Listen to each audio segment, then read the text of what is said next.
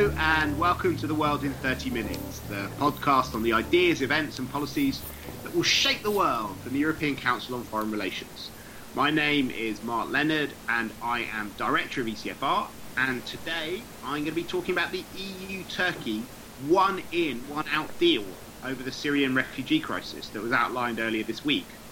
We're going to do this discussion in two parts. First, I will talk to Aslı Aydıntaşbaş, ECFR's visiting fellow in Istanbul, who's a very distinguished Turkish journalist as well. And secondly, to Mattia Toaldo, who is a senior policy fellow at ECFR, an expert on Libya and on migration. The second part, we will talk to ECFR's board member, Norbert Röttgen, who is a German MP and chair of the Foreign Affairs Committee in the German Parliament, a leading member of the governing CDU party, about some of the drivers behind the deal in Germany and how he sees this affecting Merkel's standing within the European Union. So, this week, European leaders reached the outlines for a possible deal with Turkey to return thousands of refugees. Turkey's Prime Minister Ahmet Davutoglu outlined the proposals on Tuesday morning, and they include the resettlement of one Syrian refugee in Europe for every Syrian returned to Turkey from the Greek island. We'll talk about this in more detail in a second, but maybe I can turn to you first, Mattia, to tell us exactly what happened.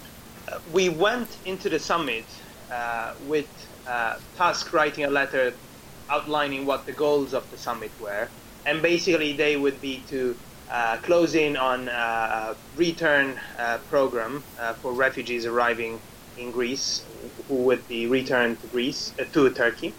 Uh, then there would be money for Turkey and also money for Greece to manage the situation. And finally, there would be visa liberalization.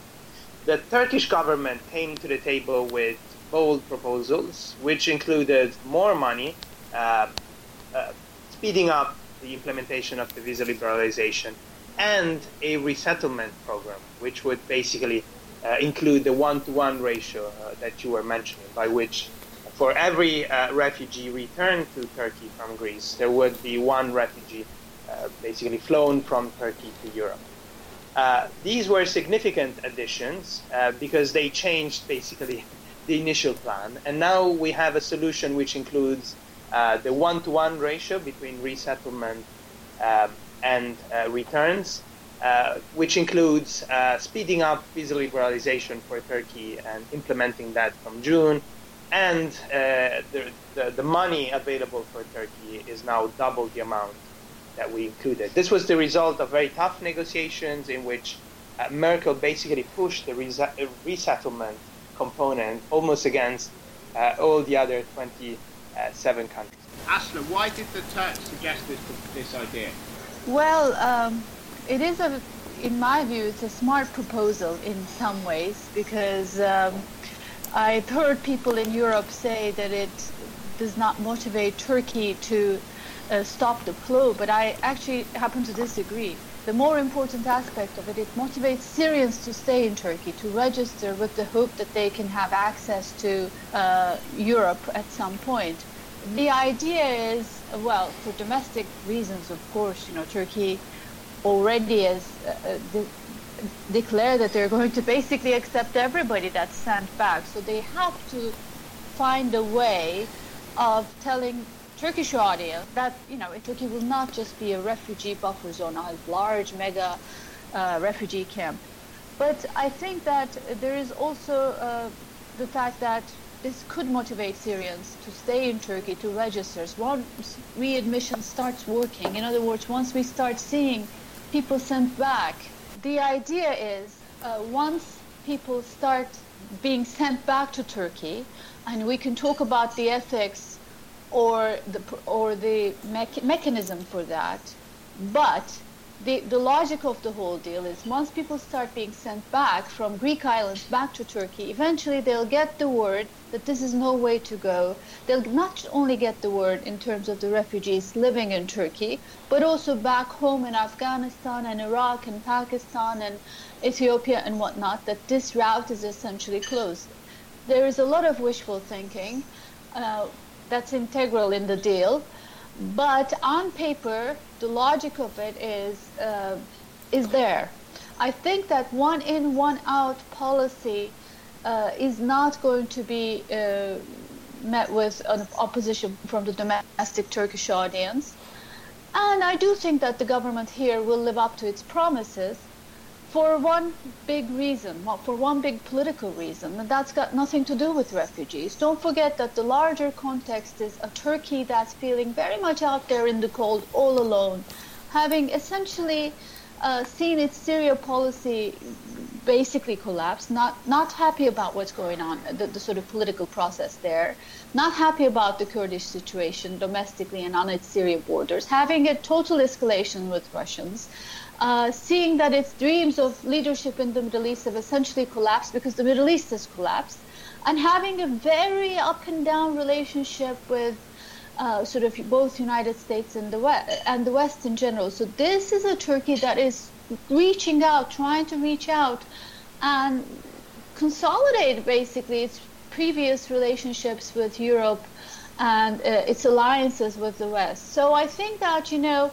it's not just a three billion uh, for refugees deal. I think it's a three billion for legitimacy deal in many ways for this government in, here in Turkey. Don't forget that this is a government that hasn't had a single positive article written about it in international media. That's being criticized for its uh, domestic conduct and uh, debates about free speech, etc. So all in all, if you look at the larger picture what I hear in Europe all the time is, oh, we need Turkey so desperately. But here, when you look at things from Istanbul or Ankara, Turkey needs Europe a lot. Turkey does need Europe as well. So I think that uh, that leads me to think that if logistics are possible, if law enforcement was uh, to allow it, there would be an effort on the Turkish side to deliver on this. But I, but I hope we can talk about the problems and the uh, the, the, sort of potential sticking points as well. So, Mattia, you, I mean, if uh, Aslı's right, there is uh, with tr- Europe and Turkey are kind of bound together by their mutual desperation about their geopolitical situation. But can this actually work? Well, there are political problems and legal problems. The political problem is that the part of the agreement on resettlement was approved somewhat grudgingly by almost any uh, EU member state except for Germany and the Netherlands. So uh, it's hard to see how it will get through uh, at the formal summit uh, next week. Uh, and it's hard to see which countries will accept uh, the resettled refugees. so a lot will depend on how Merkel sits in Berlin after the state elections this weekend.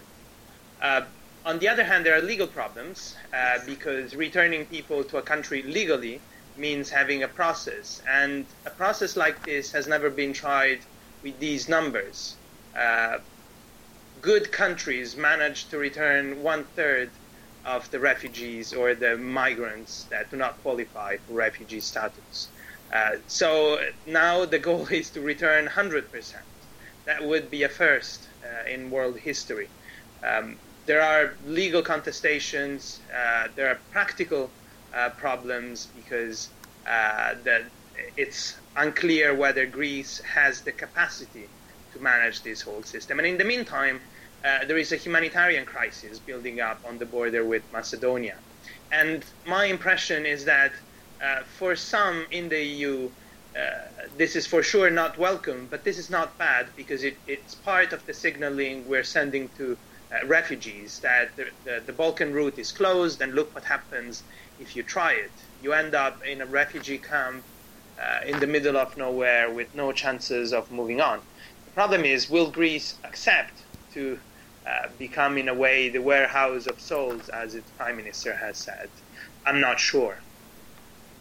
On the legal side, can we go? Because that is something which there has been quite a lot of um, uh, speculation on in the media, but there, there, seems to be questions about whether it is possible for the European Union to treat Turkey as a safe country and to send refugees back. Do you want to explain that in a bit more detail? Yeah, basically, the, the concept of a safe third country was not part of the Geneva Convention, but it's part of international customary law. For instance, uh, Norway has declared Russia a safe third country, and therefore all the Syrians who cycled uh, into Norway last summer were returned to Russia. Uh, basically, it says that if a refugee uh, arrives in country A, uh, passing through country B, which is a safe country, then he should be returned to country B. Now, according to European law, there are two different kinds of uh, safe third countries based on how much they implement uh, international norms. Turkey would probably qualify for the lower level of safe third countries, which would mean that every refugee would have to go through a process in which he would be able to appeal to a decision to be returned to Turkey. This means that with the numbers I was describing before, you would need to have uh, a fair administrative process, if not a proper trial for each refugee, with the possibility of appealing the decision. Uh, and that means a huge bureaucratic process. Uh, and that's where my uh, feasibility uh, doubts come in. Sure. And what about the ethics, Asli? You mentioned that before. It does seem pretty uh, dehumanizing the idea that you're just shipping back one for one, um, you know, these people who have gone to incredible lengths to, to, to reach um, Europe. I mean, we are basically just reducing people to numbers. Well, of course, and both uh, organizations like Human Rights Watch and even United Nations and uh, a number, Amnesty International, have come out and criticized the, the deal precisely on those grounds. And don't forget, I mean, this whole business of shipping people back does not just happen uh, by, by custom officers telling people to go back. There's also a significant amount of law enforcement involved. We now have NATO ships uh, patrolling the Aegean, but there is going to have to be uh, police officers and gendarmerie or coast guard, or you name it, on both sides of the Aegean essentially forcing people back. So I think that Europeans uh, feel, uh, you know, we don't want the refugees, we want higher walls, but are they ready for images of refugees being gassed and sent back, forcibly sent back in some places? And uh, that is a question, of course, both from an ethical perspective, but from the perspective of public opinion. I'm also concerned about another aspect of this, which is in terms of the law enforcement, I mean, anybody who knows the Aegean coast knows that it's very, very difficult to entirely uh, control the coast uh, because it's a very delicate and meandering coast. But I think that don't forget that Turkey is really spread out thin in terms of its uh, policing capability, policing and intelligence capabilities, uh, fighting a two-pronged war, both against the PKK, the Kurdish uh, group here and, the, and, against ISIS. And so much of the concentration now is in e- either eastern Turkey, where there's a there's an insurgency going on, or in the, on the Syrian border. So yes, this is important, but the expectations of Turkey Turks cutting down smuggler networks and refugee networks would require basically an army to to guard the Aegean, and I'm not sure that that's going to be quite possible within the current climate in Turkey. The other issue that's very important is the way the government uh, had to sell this to Turkish public is visa-free travel. We're going to get visa-free travel as early as October. That was the headline in most papers. As sorry, as early as June. In fact, the date has been moved up, and so that a lot of people feel that's not really realistic. So come June, both sides would have uh, reasons enough to bail out. The deal is good on paper and in theory, but allowing many exits and exemptions for both sides. And in an atmosphere there's a, where there's not that much trust, this could be problematic.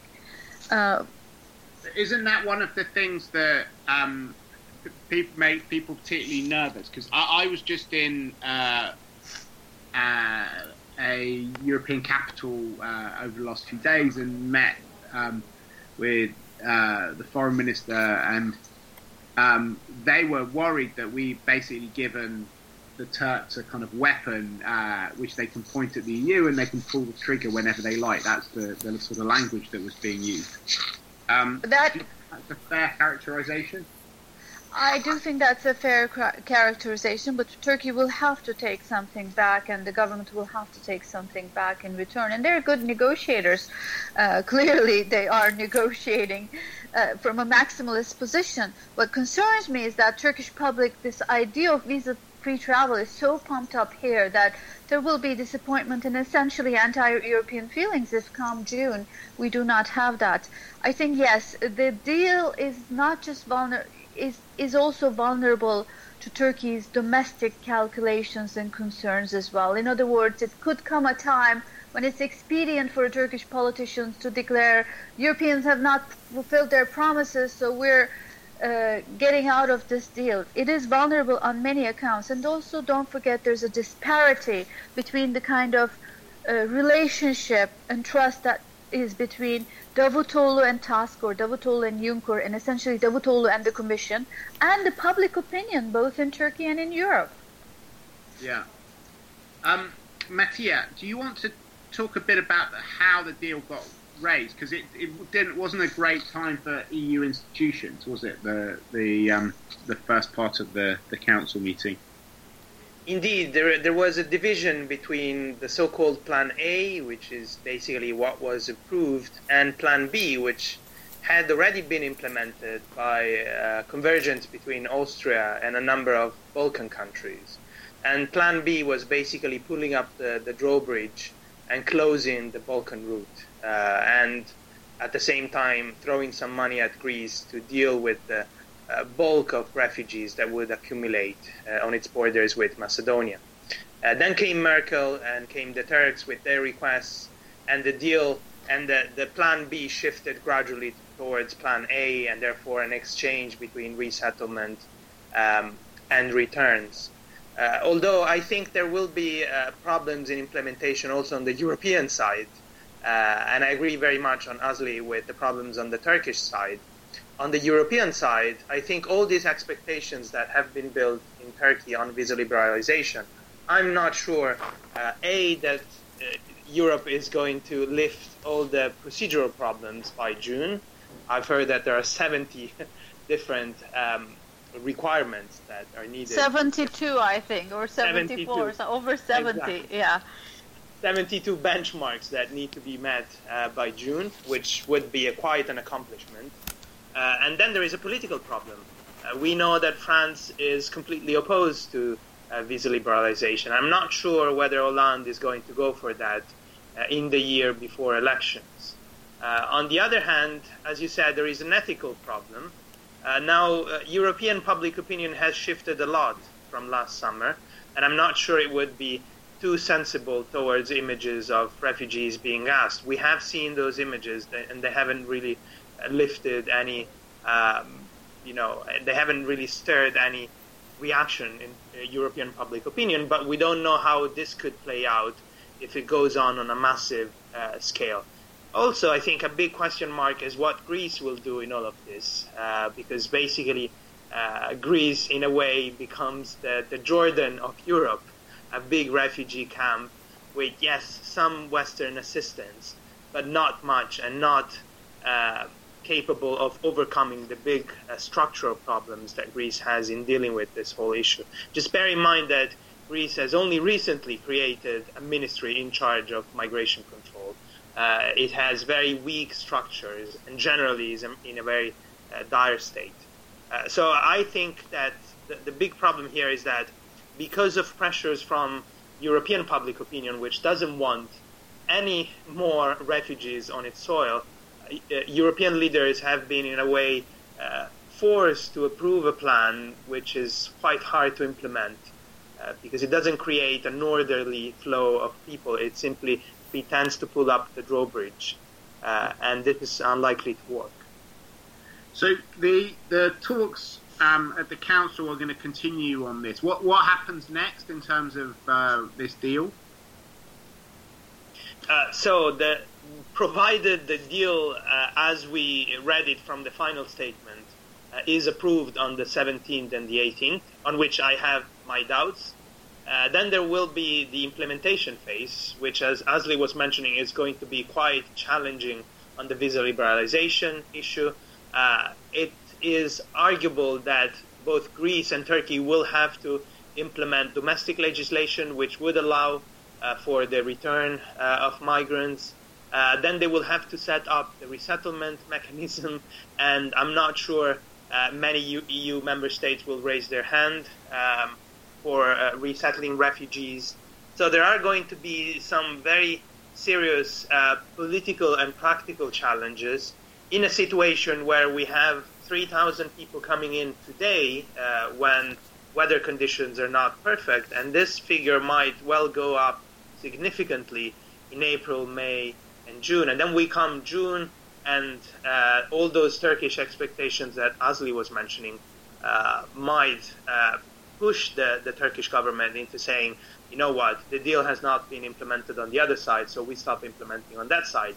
And in that situation, we are in the summer, and we have a new refugee crisis on top of the British referendum. Okay, thank you very much. Um, so, uh, yeah, so that's great. So what we'll do is we'll. So um, there is. Uh, so Mattia, there, can we safely say that there's no way the speed of readmission or resettlement can match the speed of refugee flow? Yes, I think the problem is uh, the best uh, best case scenario is one in which you can manage to have part of the flow through this mechanism, but you will still have some illegal flows. I think you know, the, as you were saying, the Aegean coast uh, is uh, is so it's made in a way that it doesn't allow for 100% control. Uh, yeah. They could take other routes. Uh, Bulgaria, even though it has a wall, it has received 30,000 people mm. in 2015. It's not even a Schengen country. Uh, so that shows you that with the current numbers, you can build up all the uh, guarantees you want, but you will not control the problem. So it's with great pleasure that we now talk to one of ECFR's board members, Norbert Röttgen, who is a former Minister for Energy and the Environment, a leading uh, member of the governing CDU uh, Christian Democratic Union Party, who is also chairman of the Foreign Affairs Committee in Berlin. So, Norbert, we've heard from Aslı and Mattia about what happened in Brussels. Um, how does it look from Berlin, the, the Turkey deal, and what does it mean for the future of the German response to the migration crisis? There is still a debate going on in Germany. And uh, on the one side, we see in general in Germany a great geostrategic potential in EU Turkey relationships, and rightly we do so. I would say we have neglected uh, the relationship in the last years. On the other hand, we need not only Turkey for a contribution to resolve the crisis. On the other side, my personal view, which is shared by many others, is that Turkey cannot uh, and must not replace a European solution for a European challenge. If we would agree on Turkey to do European homework, we would, in a way, uh, really get in a dependence from uh, from Turkey, and there should be no doubt that President Erdogan will make use of a dependent uh, European Union, as we now have already seen, and so we must be aware of that. And how do you think that the talking about this idea of, of getting Europeans to work together? I mean, in a way, the whole way that that summit meeting worked was a kind of uh, reductio ad absurdum of the, the last few months, where the EU institutions' plans were literally just thrown out, and there seemed to be very little. Yeah. yeah. what, what, what, we have, what we have seen uh, basically is the result how it comes when Europe does not function. There is no European unity on an essential question, the refugee crisis, and uh, if, if we have this void and lack of European action and solidarity and unity, uh, then we see others coming in, uh, exploiting uh, the weakness of Europe, and this is not a way Europe will regain strength and action, and this has become entirely clear uh, through, uh, through the result and more through the circumstances of, of the last summit in Brussels. And what do you think the lessons which uh, different capitals took away from from the summit meeting? Because already, did it take away? The, the, the, the, the Europeans or, or, who? Yeah, well, like for example, if you think about the different camps in Europe, you know, whether Yeah. it's Angela Merkel or uh, the Visegrad countries and Donald Tusk, what what lessons do you think they all took away from from the mess in, in Brussels? I, I, I feel that they did not take away the lesson that uh, European disunity leads to dependency from others, but uh, I, I'm afraid that the different camps, and shame enough that we have now to speak about camps within Europe, uh, uh, thought uh, on, on all the sides that they seem to be confirmed that their approach is right. Those who closed the Balkan route said we have done the main work. Uh, Angela Merkel, who said uh, Turkey is crucial, uh, seems to be assured that this is the right way, and and so it has not brought the Europeans together, and no, and there is no common lesson on what has happened. That's definitely true, but I suppose some people are seeing what happened. I- If you wanted to look at it through a positive prism, that this, in a way, is a synthesis between the idea of closing the Balkan route and the idea of relying on readmissions, uh, and that one might be able to, to find some way of, of building them uh, together. But there is also, you, you think that that's, um, that's an illusion. I think that this is not going to happen. I, I, I can't see that those who, who say we do not agree fundamentally, not uh, on, on any scheme of relocation of refugees uh, in Europe, uh, uh, distribute refugees uh, from a contin- contingent which is taken in from Turkey. I, I can't see uh, up to now that uh, there uh, uh, has that those who oppose such an approach have changed uh, their mind, and that we will see a broader consensus on distribution and relocation of refugees. I, I doubt it. And what about um, the way to do that? I mean, how does one get from this horrible place that we're in into a situation where you could start to see more of a, of a common European frame in terms of how people think about both the, the problems but also what contributions the different member states can make? I, I, I'm I'm skeptical that we, as long as we focus on this one issue as a dividing issue, that we will find uh, a compromise uh, which consists of solidarity.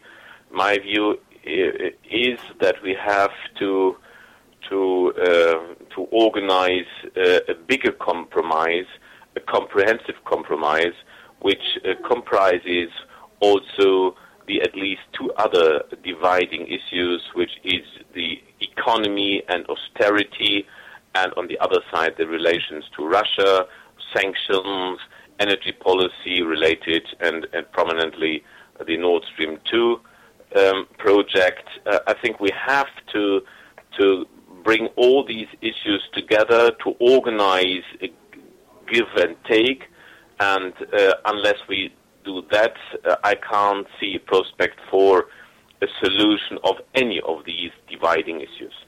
And do you think that, because again, the way you phrase it now does put Germany right in the centre of it, because if Germany were to, to kind of change Nord Stream 2 or to, to, to affect the terms in order to get Poland um, and some of the, the Eastern Europeans on board, and if uh, if we were to look at easing some of the austerity for Greece and for other countries that are affected by the refugee crisis, this is very much uh, a, a, a German um, deal if it's going to be made.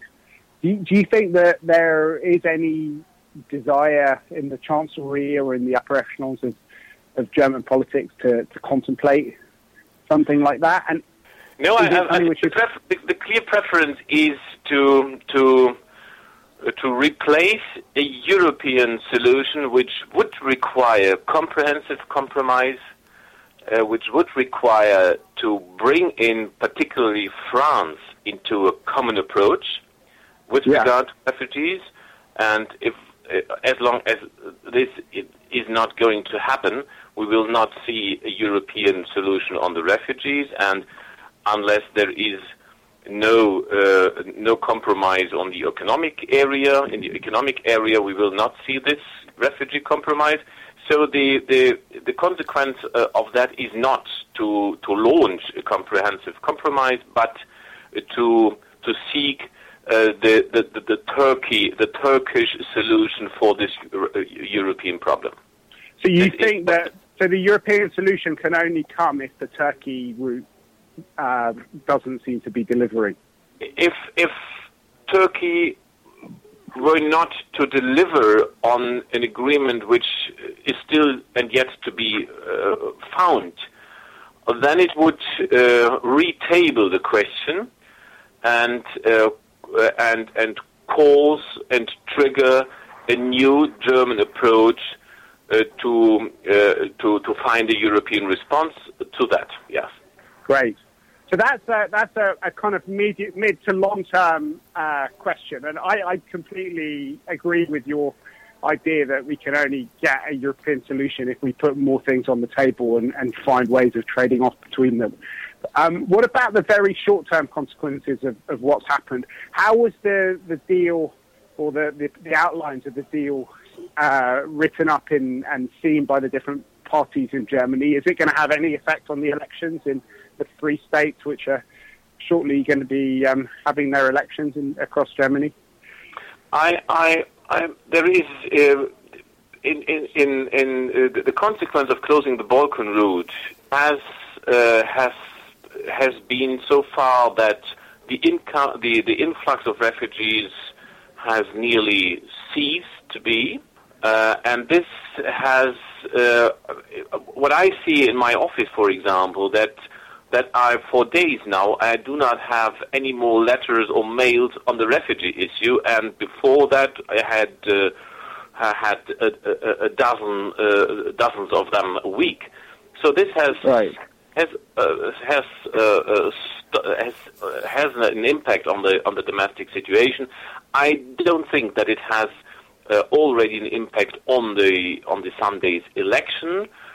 Um, but but in the in the short term, uh, this uh, closing of borders has uh, triggered a human humanitarian disaster at the uh, Greek Macedonian border. Uh, on the one side, and on the other side, of course, it has stopped the influx. So that brings our discussions uh, to an end. You can find links to all our latest articles on the migration crisis and our cohesion monitor on our website at ecfr.eu slash podcasts. We'll be back next week with a new podcast, but in the meantime, from Norbert Röttgen, Aslı Aydıntaşbaş, Mattia Toaldo, and myself, Mark Leonard, it's goodbye for now.